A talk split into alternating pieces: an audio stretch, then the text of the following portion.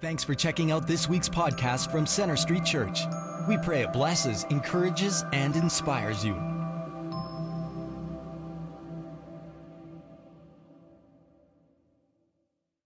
Good morning, everyone. We welcome those of you who are joining us online, also those of you who are meeting together at one of our other campuses um, uh, in Airdrie, uh, down in Bridgeland, in South Calgary, and also in Northwest Calgary. I'm assuming that all of you received a stone on your way into the worship center today. I must confess it is somewhat intimidating to be preaching to thousands of people who are equipped with stones, especially after speaking over the last couple of weeks on money and possessions and giving and generosity. I'm sure you're all feeling very empowered right now. Um, I can just imagine some of you thinking, okay, Pastor, just try to go overtime one more time. Or just start meddling in what I do with my money one more time. And we're going to have ourselves a stoning. Um, well, it's not why we gave them to you. Just want to inform you of that. And uh, we'll explain that a little later. Please turn your Bibles to Numbers chapter 13. Numbers 13, and just kind of keep it open. You know, when I was growing up, my mother had certain china and ornaments and tablecloths that had been handed down uh, from previous generations that um, were never used. When I asked her about it, she indicated they were just too precious to use on ordinary days with ordinary people. Uh, they were reserved for use only on really special occasions and with really special people. While those really special occasions never happened, and it occurred to me at one point that I guess I wasn't really one of those really special people because I never saw her use all that special stuff. All of it just stayed in boxes or collected dust in a china cabinet. You know, there are few things more tragic than a gift that is never opened or is never used. As I pointed out last time, all of us have been given an assortment of very special gifts uh, from our Heavenly Father, including our health, uh, the time, uh, the very life He's given to us, uh, the talents, the, the, the abilities, the spiritual gifts, money and possessions. All of these have come from His gracious hand.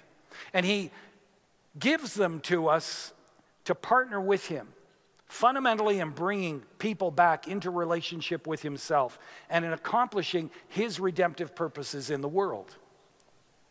If we hold these gifts with an open hand, if we step out in faith and be what he calls us to be and do what he calls us to do and give what he calls us to give, our trust in God, our friendship and intimacy with God will go to a whole new level.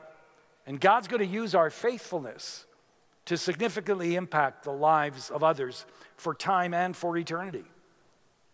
On the other hand, if we shrink back, if we keep our gifts hidden, if we don't step out and, and, and use what we've been given by the Lord for His purposes, we're going to miss the fulfilling, satisfying, the impactful life that He intended for us. And our world will continue to be a very needy world, not just materially and economically, but also, and perhaps most importantly, spiritually. John Ortberg writes Imagine that your life is over and you are led to a small room. There are two chairs in that room, one for you and one for God, and there's a DVD player. And God puts a DVD into the machine, it has your name on it and it is labeled what might have been.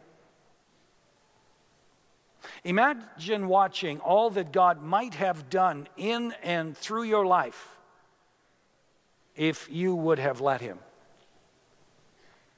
Now, I remind you that God's ultimate will for us is that we would be His close friend, that we would come to know Him and trust Him in all things.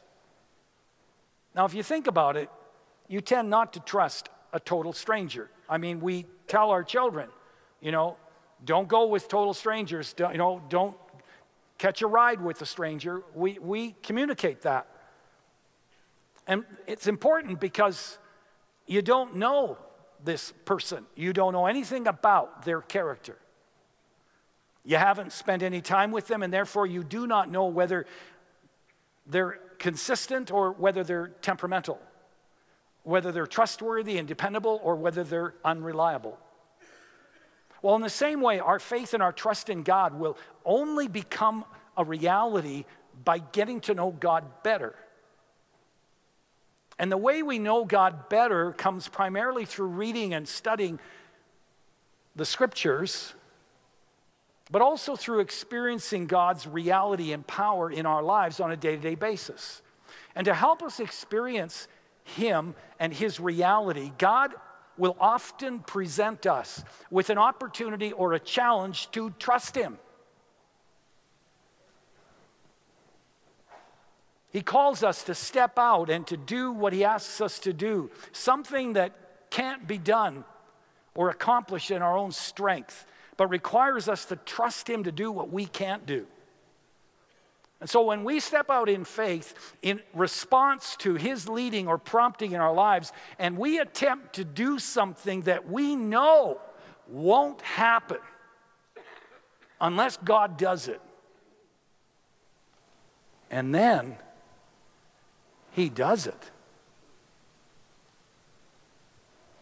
Our trust in Him, our trust in His character is strengthened. And our love and our intimacy with God goes to another level.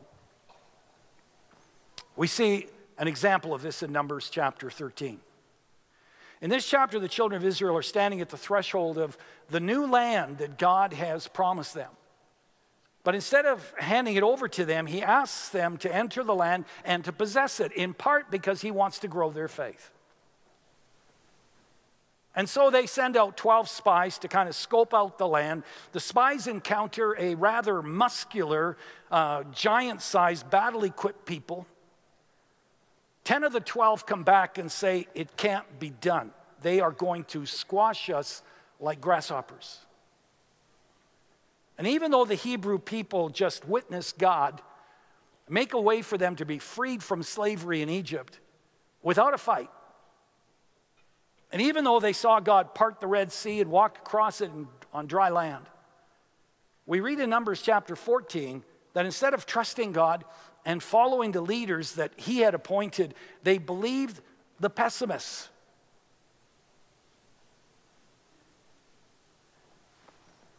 They caved into fear. They started grumbling and complaining. And they called for a new leader to take them back to the amazing, wonderful life of slavery they had back in Egypt. And in verse 11 of Numbers 14, God says, How long will these people treat me with contempt? How long will they refuse to believe in me? in spite of all the signs I have performed among them. And God determines that this unbelieving generation of people will not enter the land that He promised them. Instead, He decides to wait for a whole generation and accomplish His purposes through the next generation, those who would be prepared to trust Him and follow His lead into the promised land. Now, church, there's a word here for us personally, but also as a church. Just as this generation of people missed God's purpose for them, so we can miss God's purpose for us. Have you ever known someone who had so much going for them, but instead of moving forward in faith and obedience to God, they made a series of faithless choices or fear based choices or just self centered choices. And they miss God's best for them. Have you ever known a church or been part of a ministry in a church that was experiencing the move of God? People were embracing Christ, enthusiasm was growing, lives were being transformed, but then a series of faithless choices Uh, in tandem with a spirit of pride and power struggles and pessimism and grumbling, spirit of entitlement snuffed out much of what God was doing. It's a story that's being told again and again in all kinds of different ways. And it grieves our Lord because we're missing out on the faith building adventures He has for us and the intimacy with Him that comes as a result. Hebrews 11:6 says, "Without faith it is impossible to please God. Where there is no faith exercised, God's work dies, and our friendship with God won't even come anywhere close to what He intended. There is no tragedy like the tragedy of an unopened gift or a life with such God given potential that just stagnates and goes through the motions because of pride or because of a fear of failure or a fear of inadequacy or just got a life that got totally sidetracked, worshiping counterfeit gods, the counterfeit gods of money, possessions, comfort, and ease. But here's the thing if you're a Christ follower, God will not leave you alone. If you're a Christ follower, you will sense Him prompting you again and again through the scriptures, through His whispers, through testimonies uh, of people, through worship services and Bible based sermons like this. You will hear Him challenging you again and again to leave the comfort of routine existence and to abandon yourself to the high adventure of following God with all of your heart. On the other hand, He will not force you to do so. In fact, if we harden our hearts continually in time, His voice and His promptings will begin to diminish. Well, the story continues in Joshua 1 to 3. So turn over to Joshua. 40 years have passed. Joshua has now taken over the helm of leadership from Moses. A new generation of Israelites are about to enter the promised land. The Hebrew people are undoubtedly uh, fearful of what lies ahead, but Joshua assures them that they are not alone in this adventure of faith, that God is with them and will do what they can't do. And in verse 5, Joshua says to the people, Tomorrow the Lord will do amazing things among you. However, he says, if you want to see God's power at work in your life as a people, in your personal life, you must continually be aware of and practice these three things. First of all, God empowers those who consecrate themselves. What that meant for the people of Israel of that day is they needed to go through ritualistic washing. What that means for us today is that we need to cut out anything that gets in the way of our relationship with God and one another. It means we need to repent of sin, of anger, pride, of unforgiveness, of materialism in our lives. It means deliberately dethroning that self centered part of you that needs to be center stage. That part of you that needs to be seen as the greatest or the best. That part of you that needs to have your own way. That part of you that has kind of a rebellious, grumbling spirit when things are done contrary to the way that you think things should be done. secondly, God empowers those who keep their eyes fixed on Him. Look at Joshua 3, verse 3. He says, When you see the ark of the covenant of the Lord your God and the priests who are Levites carrying it, you are to move out from your positions and follow it. Then you will know which way to go since you've never been this way before. Now, at that time, the ark was the embodiment of the presence of God. And so when Joshua said, Keep your eyes on the ark, he was really saying, Keep your eyes on the Lord. Don't focus on your circumstances or your fears or your concerns. No, stay focused on the Lord. Let Him guide and direct you. Stay focused on the Lord means that you first and foremost worship Him with all of your heart, soul, mind, and strength. It means that your greatest aim in life is to give Him all the glory and to receive His affirmation alone. You know, when I'm criticized, uh, when my motives are being questioned, when I'm feeling fearful or inadequate, I have found that the only way I can find genuine peace is getting away by myself and surrendering my life anew to the Lord completely. And to remind myself that it is His smile, it is His approval. That's all I really want or need. You see, the fear of others, the need for other people's approval, can discourage you from taking the risks that God calls you to take, from exercising your gifts, or even being the person that God created you to be. If you want to experience the reality and the power of God in your life, then you will need to take the focus off yourself,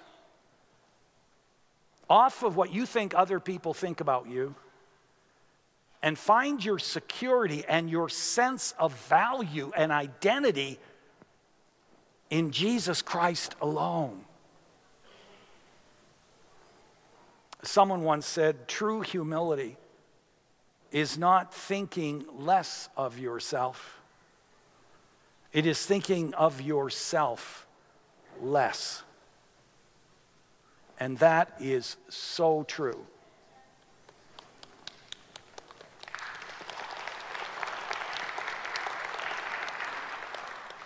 And then, thirdly, God empowers those who take the first step. Look at Joshua 13, verse 13. As soon as the priests who carried the ark of the Lord set foot in the Jordan, its waters flowing downstream will be cut off and stand up in a heap.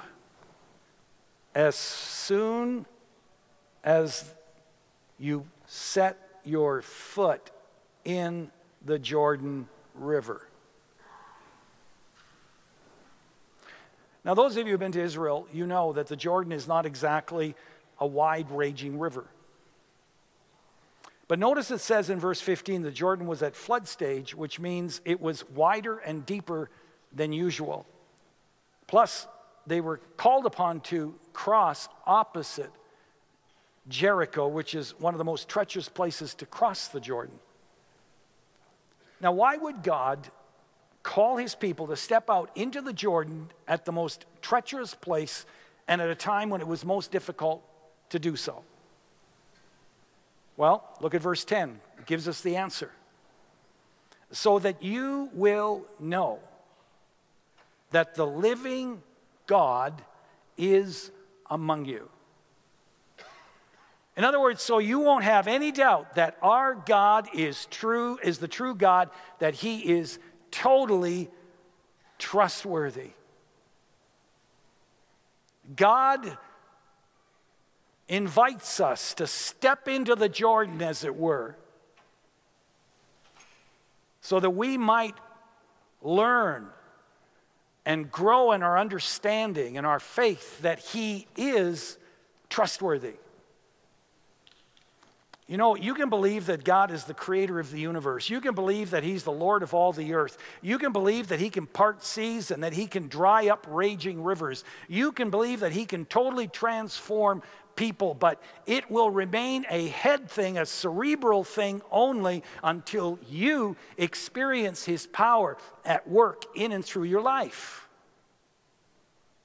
And that won't happen as long as your goal in life is to play it safe as long as your goal in life is just to pursue the good life of ease. But it will come to you as you step out in faithful obedience uh, into what He calls you to do, and you put your feet in the water. God always asks us to demonstrate faith by taking the first step. Not always a big leap of faith, sometimes just a small step, but a step nevertheless. Naaman, he was called upon to wash seven times, not six times, not three times or two times. No, seven times before he was cured of leprosy. Jesus said, Give, and it will be given to you.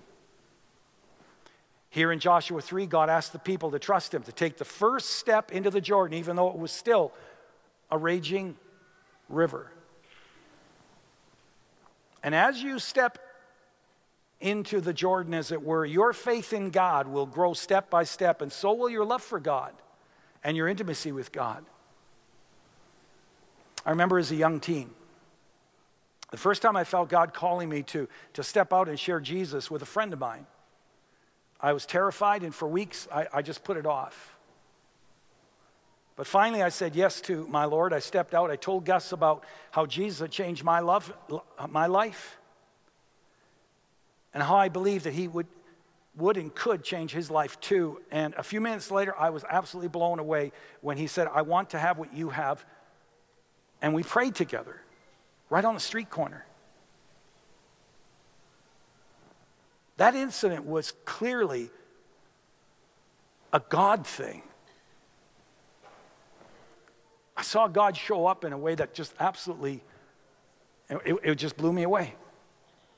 And as a result, my trust in Him grew, you see, and gave me the courage to step out and to share my love for Jesus again and again.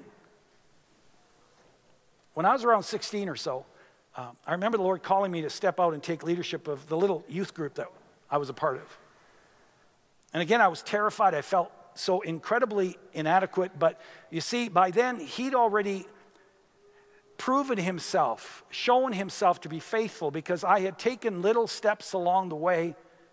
You know, just being obedient to the things he challenged me to do, what people called me uh, to do, and so forth. And I found that he had been faithful in those little assignments. And so I took a deep breath and I stepped out. And God not only used me to mentor and encourage others, but that little community greatly impacted my life as well. I still remember the God calling me to step out and accept the call to be youth pastor here at Center Street. And then five years later to be senior pastor of our church. And each time I felt so inadequate, I felt unworthy, I felt incapable. But after prayer, I stepped out and I said yes, and I continue to be absolutely amazed. Not only that God would, would choose to use an ordinary person like me to serve an amazing church like this, but how much that step of obedience in my life has grown my relationship with Jesus and grown my faith in what God can do in the lives of people and in His church. Which leads me to ask where is God calling you to take that first step. He may be asking you to get your feet wet by humbling yourself, and despite the fear or the anger, the resentment, calling someone that you've been avoiding for a long time and seeking reconciliation in the Lord. He may be asking you to get your feet wet by specifically praying for someone at school, at work, uh, in your neighborhood calling you to spend some time with them, to serve them, inviting them over for lunch to your community group or even to, to our church worship services. He may be asking you to give of your time that you feel you just don't have available to give.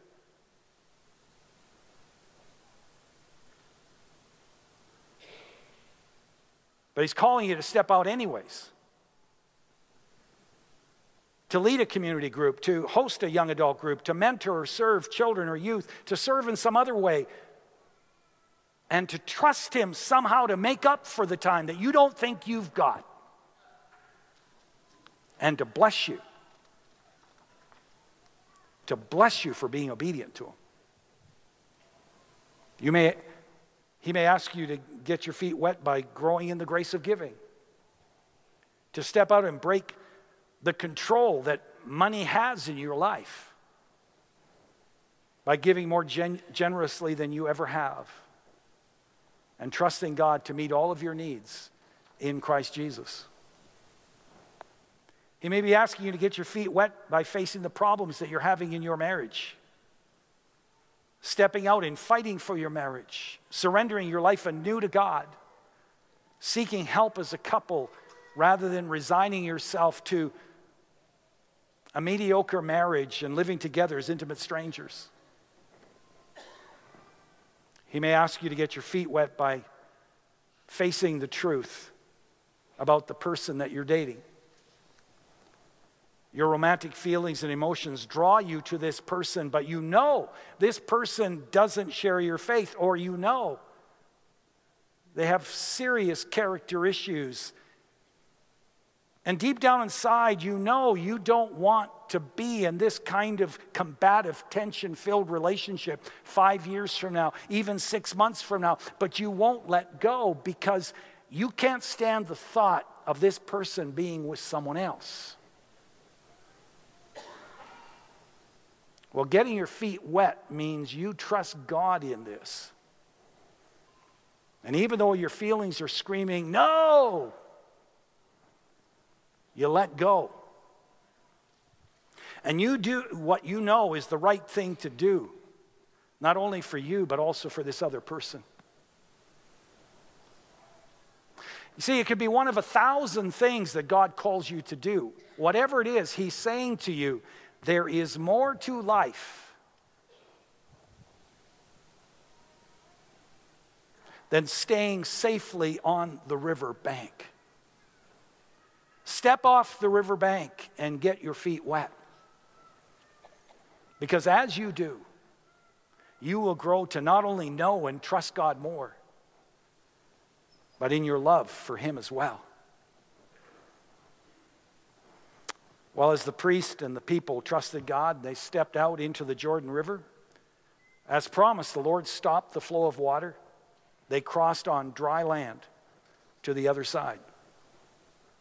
And God instructed Joshua to choose 12 men, one from each tribe, to take a stone from the middle of the Jordan River, carry them to the other side of the Jordan, and build a memorial with those stones. Now, why did God want this memorial? Verse 24 tells us the answer. He did this so that all the peoples of the earth might know that the hand of the Lord is powerful and so that you might always fear the Lord your God, might always honor, respect, worship the Lord your God.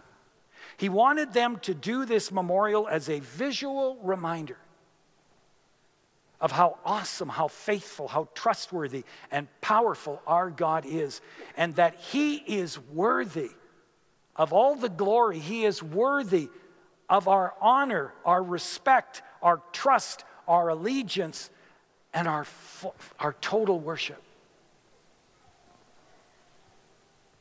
One day after settling in to the land of promise, he wanted his people to be able to point to that memorial and to say to their children, I was there I saw God's power at work, not only in helping us to enter this land, but also in taking possession of this land. And I can tell you, our God lives. He is faithful, He's all powerful.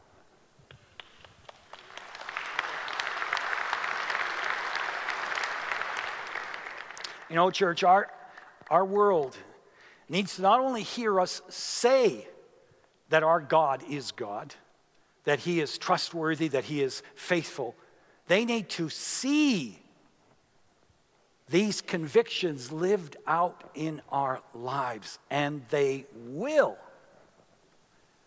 when we step out and cross our Jordan.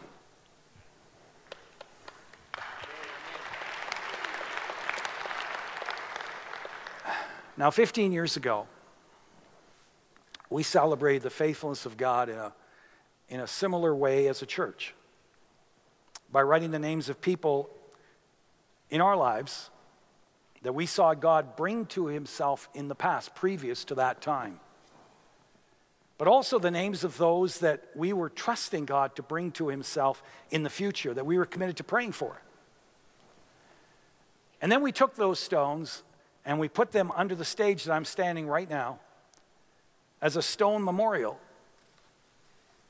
of God's faithfulness. And, folks, over the past 15 years, we have heard story after story. We keep hearing them actually, just heard one on Friday night. Woman told me of the fact that her brother, 15 years ago, wrote her name on a stone under here somewhere. And three years ago, she came to faith in Christ.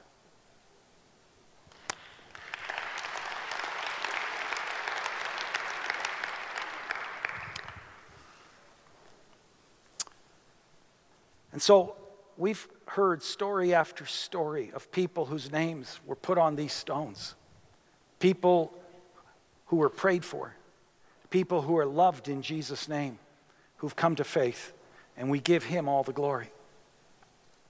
Well, today, after a brief time of reflection, we want to invite you all to join us in doing another stone memorial of God's faithfulness in what he has done and what he will do in people's lives going forward. What you write on your stone is between you and God and but we'd like to invite you to write the first name or the initial of a person or persons who's come to faith in Christ. And you you recognize it's been a miracle of God that that's happened. I mean, they're all miracles, you know but you want to recognize that. Write their initials on a stone. And or write the first name or the initial of a person or persons who is far from God, who needs healing or maybe needs to be set free from something that's debilitating or actually destroying them. Or write the initials of a marriage that needs a miracle from God. You see, as we bring these memorial stones to the front of the church, along with our commitment cards and our first fruit offerings, we're reminded again of what we've been trying to say this entire Build More Room for God initiative. And that is that this is not so much about raising funds to provide more space. This is first and foremost about glorifying God and making more room for God in our lives.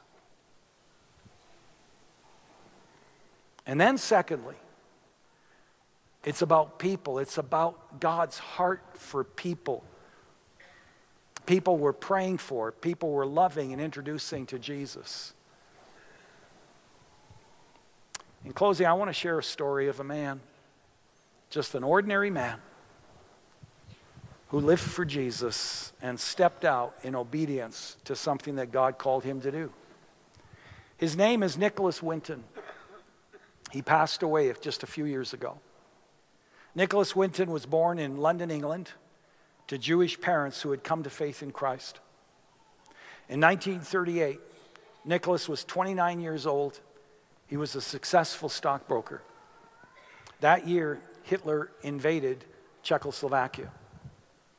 The Jews in Czechoslovakia were put in refuge camps in Prague and were soon denied basic human rights and the essential needs of life. Many nations refused to allow these Jewish refugees into their country, in part because they didn't want to make waves with Hitler. Britain let people in, but they had many restrictions.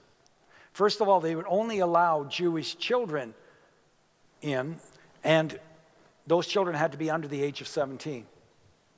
And secondly, they would only allow them in if a British family would adopt them. And thirdly, they would only allow them in if someone would pay for their visa, which was 50 pounds at the time, translated today uh, over $4,000 US. In December of 1938, Nicholas had plans to go skiing in the Swiss Alps. But a very close friend of his invited him to come to Prague and to see the hardship and the suffering that people were enduring under Hitler's oppressive regime. Nicholas had come to know Christ and decided he would go and see what was happening. After seeing the hardship there uh, that, that the people were going through, he was so moved with compassion that he worked tirelessly for nearly a year, going back and forth between England and Prague, getting pictures of the children, documenting the names of as many children as he could, uh, raising as much money uh, to pay for the children's visas and transportation to England as he could, and meeting personally with as many families as he could who would take these children in. In the end, he raised nearly $3 million of his own money and the money of others, and he raised up enough families to sponsor hundreds of children. In March of 1939, the first of what became known as the Kinder train left Prague through Germany, Holland, on to England. Kinder is the German word for children and therefore could be translated children's train. When Hitler invaded the country six months later, in the fall of 1939, there was a ninth kinder train of Jewish children that was set to leave Prague. But the Nazis seized it, and those children never made it out and were never heard of again, likely exterminated along with millions of other Jewish people. But 669 children did make it out and were saved from certain death because this man risked everything to deliver those who were being oppressed. Years later, Nicholas got married and he never told his wife about what he did for these children. Only his mother knew what he had done. Well, in 1988, his wife was digging through the attic and she found a book that was filled with names of Jewish children from 50 years earlier. Next to their name were the names of their parents, when they were born, and an address in England. Unknown to Nicholas, his wife took the book to a friend who was a journalist who began researching the children. They found that there were 669 that were saved and that over 300 of those children were still alive. The journalist was able to get in touch with 80 of them. They found some of them were members of parliament, journalists, artists, some of them were part of great movements of God. Now, at that time, there was a show in England called This Is Life. They arranged with the show to get Nicholas there, and this is what happened.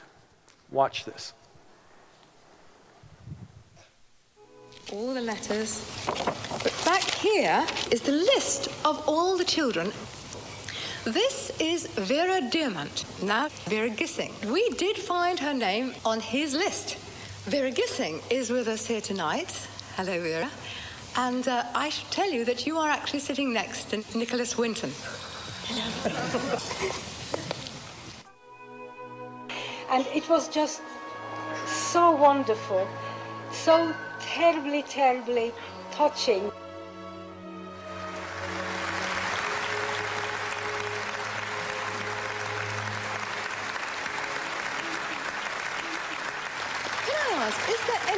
In our audience tonight who owes their life to Nicholas Winton? If so, could you stand up, please?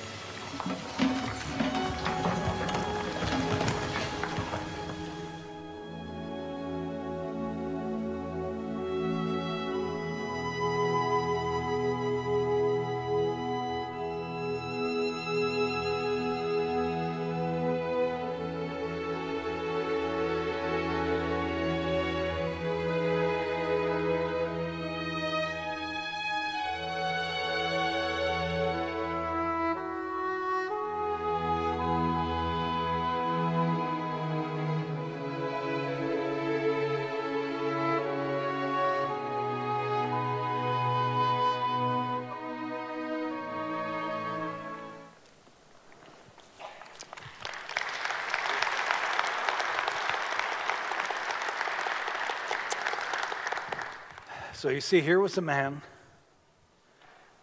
who just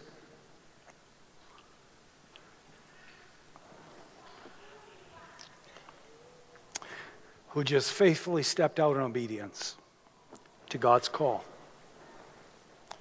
and did what he could do to save the lives of as many children as he could. You know, only eternity will reveal the full impact of his step of obedience in the lives of those children and their more than 6,000 descendants today. In the same way, I think a lot of us have no idea of what God can and wants to do through us if our hearts were just fully devoted to Him. The reality is, we're surrounded by people at work, at school, in our neighborhood who do not have a human enemy like Hitler, but do have a spiritual enemy who wants to steal their joy, who wants to kill their hope, who wants to destroy their lives. I mean, as Christians, we do believe that, do we not?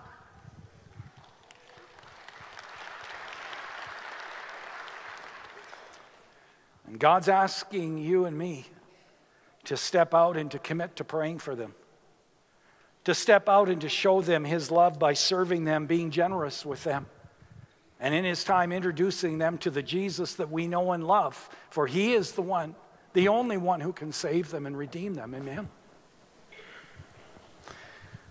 You know, there's so much, there's much about heaven that's a mystery. But I believe there's going to be a day when we get to heaven. And how it plays out exactly, I don't know, but I just have this sense that Jesus is going to take us by the hand. And he's going to introduce us to all the people who are impacted in some small or significant way through our faithful prayers, through our faithful living, serving, and giving. We won't even know some of the people. We might not even know most of the people. But they will say things like the class you taught, the money you gave, the church you supported, the prayers you prayed, the time you invested in my life. God used to change the trajectory of my life and my eternity.